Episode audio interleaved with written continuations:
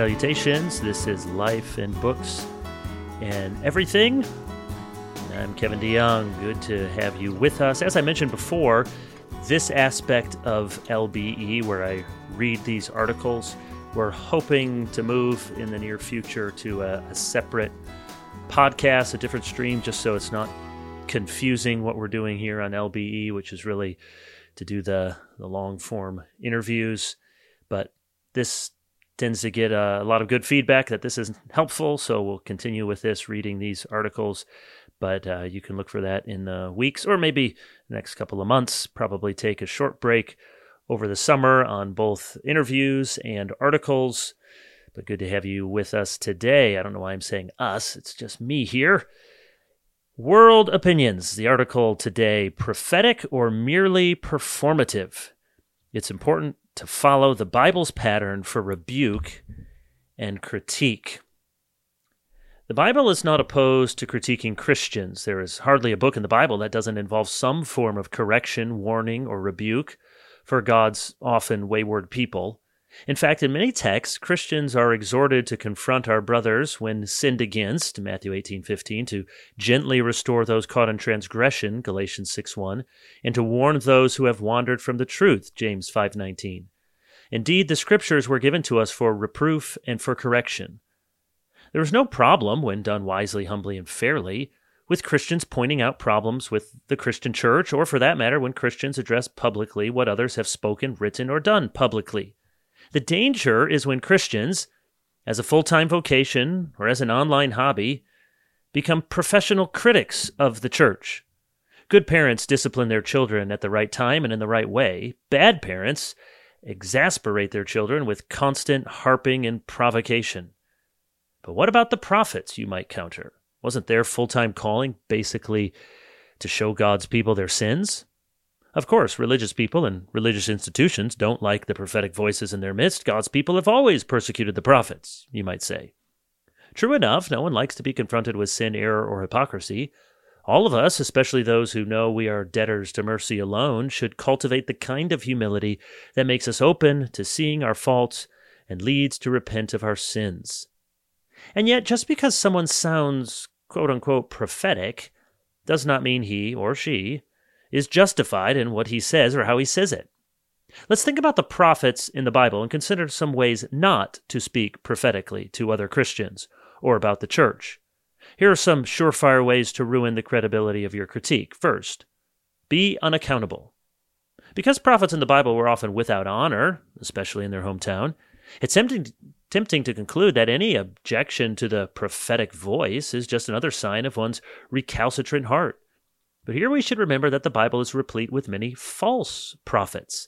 That's why in both Testaments, God's people are called to be discerning about those who claim to speak prophetically.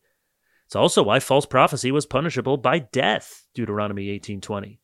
Whenever we claim to speak for the Lord about his bride, whether from the pulpit or from the pages of the New York Times, we should be exceedingly careful to make sure what we are saying can be proven from what God has said in his word. Second, only speak about the sins of God's people. That's another way to get this wrong. The Old Testament prophets often functioned like prosecuting attorneys, see Malachi, for example, making the case that God's people had been unfaithful. But let us not forget that most of the Old Testament prophets also denounced the sins outside of Israel. The books of Isaiah and Jeremiah have long sections about the wickedness of the nations. Even Amos, who famously lambasts those who are at ease in Zion, begins his prophecy with a word about the judgment coming on Israel's neighbors. We ought to be cautious about quote unquote prophets in our day who are quick to speak to the Gentiles about the sins of Israel, while never speaking with the same prophetic force about the sins of those outside the fold of God's people you know, just add there, it's quite possible to to make a living or to find quite a nice avocation speaking to people who want to hear bad things about the church without ever confronting those people about their own disobedience to God. Third, never speak to God's people as his chosen, beloved covenant people. The Old Testament prophets say plenty of hard things, but they usually put those hard things in a broader context. Think again of the parenting analogy. Bad parents berate their children out of frustration, anger, and even dislike. Good parents discipline their children while reminding them of their special status and privileged position. The prophets of the Old Testament rebuke and warn, but they also woo, persuade, and draw the wayward back with God's cords of kindness. Fourth, never offer grace and mercy.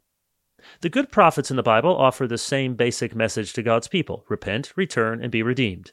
There is mercy for Israel just as there is redemption for Gomer, Hosea 3. Too many internet prophets, so called, and to be fair, probably too many of the prophetic preachers as well, know how to scold, but do not know how to succor. They know how to apply the law, but not how to offer the gospel. It's all bad dog, and never, well done, good and faithful servant, enter into the joy of your master. Fifth, never hold out hope and the promise of future glory. Most of the prophetic books cover similar ground. Joel is a classic example. Israel has sinned, chapter 1. Repent and return, chapters 1 and 2. The Lord will have pity and will bless you, the rest of chapter 2. The Lord will judge the nations, chapter 3. And then at the end, there is a glorious future awaiting God's people. Isolated words of rebuke might be offered for the worst individuals like Ahab and Jezebel, but when speaking to God's people, the prophets don't just harp on sins without also speaking of God's electing love, his forgiving grace, and his coming glory. Think about the prophetic letter we call Revelation. The words of correction from Jesus to the seven churches are two chapters out of 22 that exalt in the glory of Christ, encourage God's people to press on, condemn the evils of Babylon, and celebrate the church's final victory and vindication. If the chastising voices of our day, even though they have true things to say, never sound these notes, we might wonder whether the speech is actually more performative than prophetic.